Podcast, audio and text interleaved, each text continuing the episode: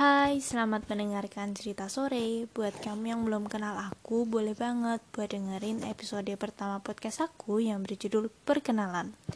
Nah, di episode kali ini aku mau ngebahas tentang salah satu buku yang baru-baru ini aku baca. Buku ini berjudul Entrok karya Oki Madasari. Mungkin beberapa dari kamu ada yang sebelumnya udah pernah ngebacanya. Jadi Entrok ini uh, dalam bahasa Jawa, mungkin bahasa Jawa Jawa Timuran kali ya. Itu memiliki arti pakaian dalam wanita atau sekarang biasa kita sebut BH atau bra.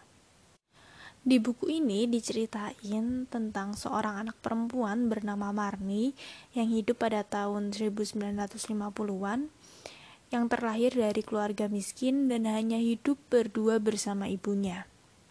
Suatu ketika dia berkeinginan untuk membeli sebuah entrok, tapi ya karena dia terlahir dari keluarga miskin jadi dia nggak punya uang untuk membeli barang itu. Dari keseluruhan cerita ini aku nemuin kayak tiga konflik besar yang dibahas.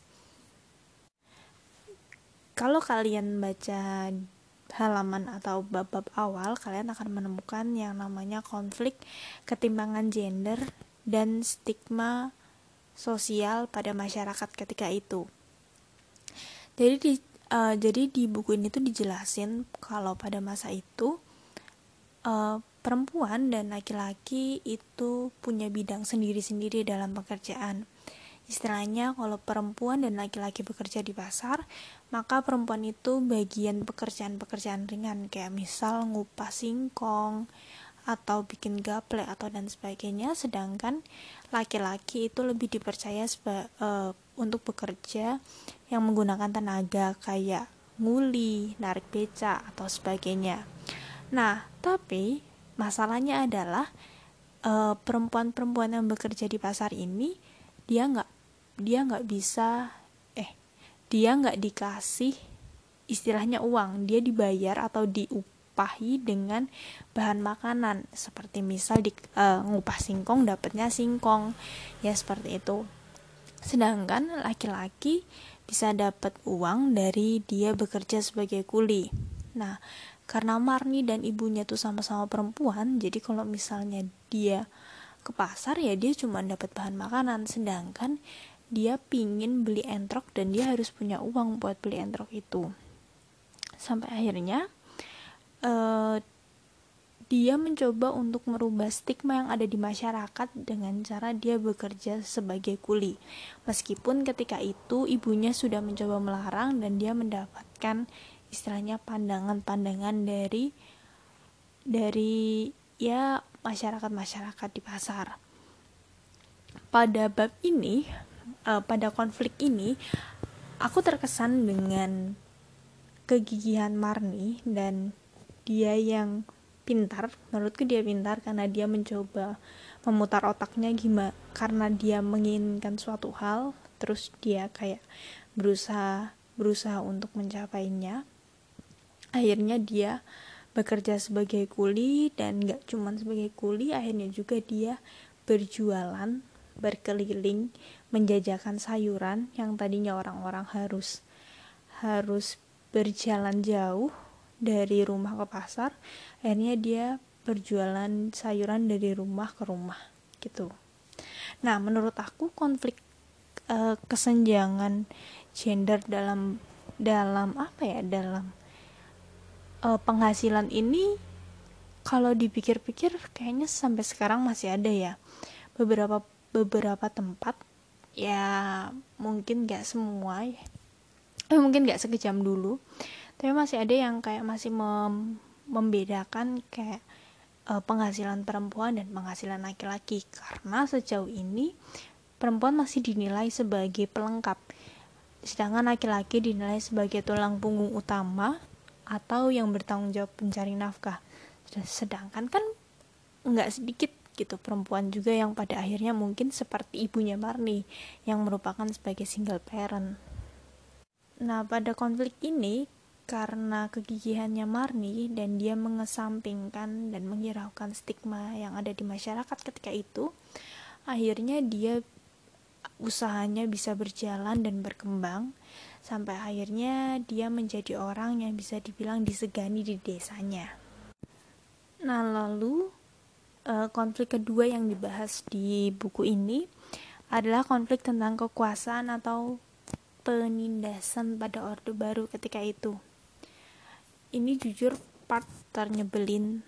Jadi maksudnya ketika aku bacain itu rasanya kesal sendiri gitu jadi di sini diceritain ketika Marni usahanya udah mulai berkembang, dia udah mulai melakukan banyak hal. Jadi dia nggak cuma jualan sayuran, yang tadinya dia jualan sayur, dia sekarang uh, jadi kayak jualan perabot rumah tangga, kayak panci, wajan gitu. Terus dia kayak uh, kredit gitu, dia panci wajannya bisa kredit. Nah tapi ada oknum-oknum aparat negara itu yang menjadikan jabatannya atau ya titel mereka sebagai aparat keamanan yang melakukan pemerasan kepada Marni. Mereka jadi kayak istilahnya e, minta uang keamanan tiap bulan ya kamu kalau mau aman kamu harus bayar gitu. Itu hal ternyebelin sih. Dan karena settingnya itu ketika Orde Baru, jadi kayak um, mereka tuh ancaman-ancaman mereka itu kayak kalau kamu nggak mau ngasih bantuan atau kalau kamu nggak mau eh kalau kamu nggak mau ngasih bantuan ke pemilu kalau kamu nggak mau ngasih uang keamanan ya kamu bisa aja kita sebut PKI kamu nggak nurut sama negara dan sebagainya dan sebagainya yang itu akhirnya mau nggak mau mengharuskan Marni ya udah tunduk aja. Meskipun sebenarnya dia dongkol banget tuh sama oknum-oknum itu.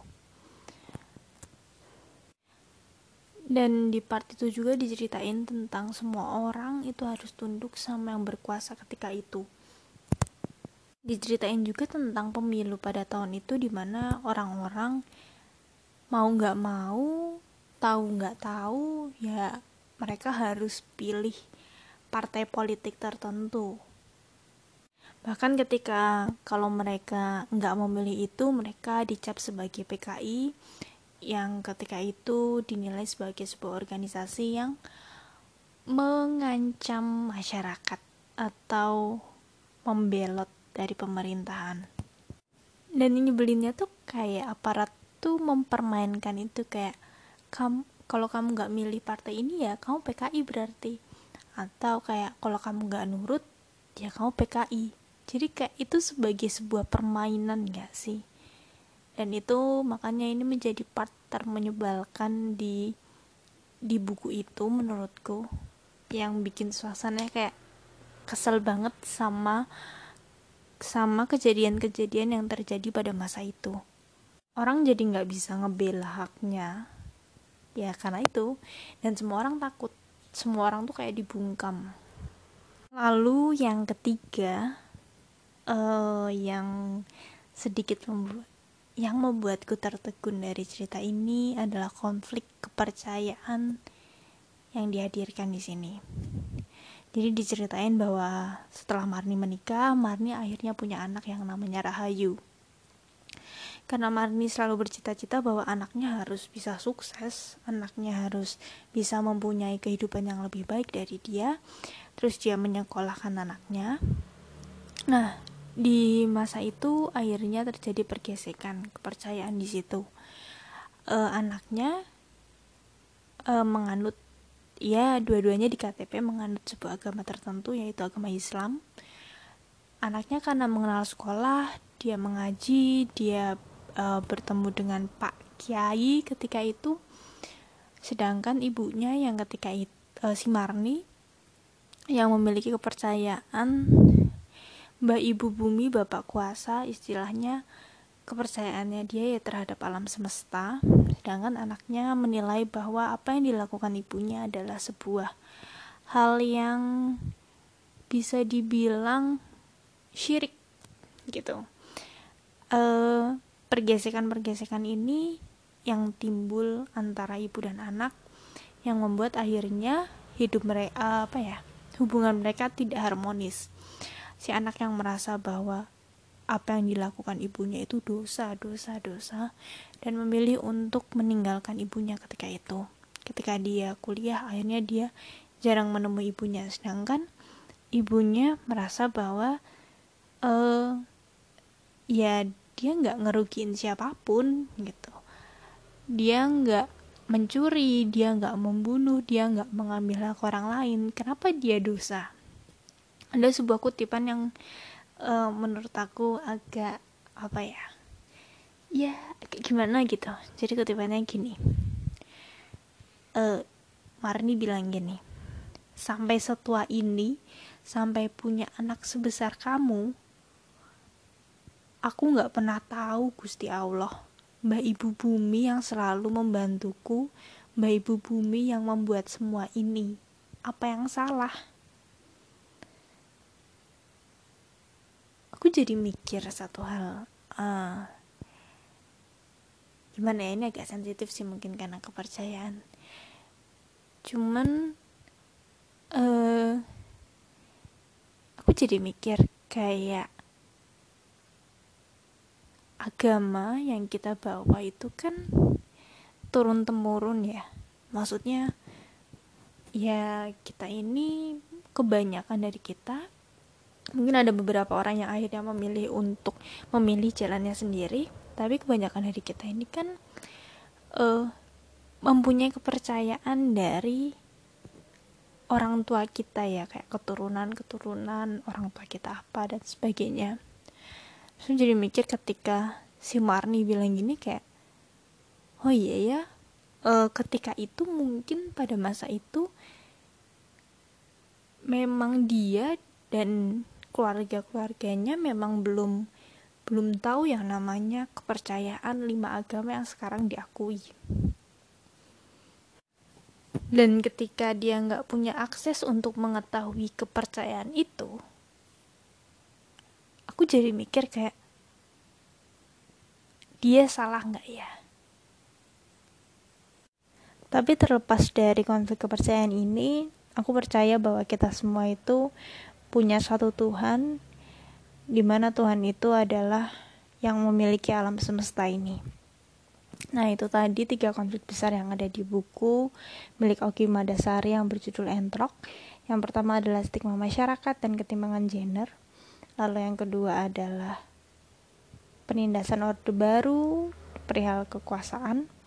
Dan yang ketiga adalah kepercayaan. Kalau aku boleh kasih nilai tentang buku ini aku akan kasih nilai 8 setengah dari 10 mungkin kalau kalian lihat covernya cover yang versi Indonesia karena buku ini tuh ada dua versi versi Indonesia sama versi Inggris. Yang versi Indonesia itu uh, perempuan uh, punggung perempuan yang mengenakan entrok. Mungkin kalian akan berpikir bahwa ya buku ini mungkin di dalamnya vulgar. Cuman overall menurut aku uh, masih bisa diterima karena nggak vulgar full nggak vulgar. Dan masih wajar. Maksudnya nggak yang nggak yang sangat liar gitu juga enggak masih bisa dinikmatin itu tadi review buku review dari aku tentang buku Entrok milik Oki Madasari. Aku rekomendasikan kamu untuk membacanya ya.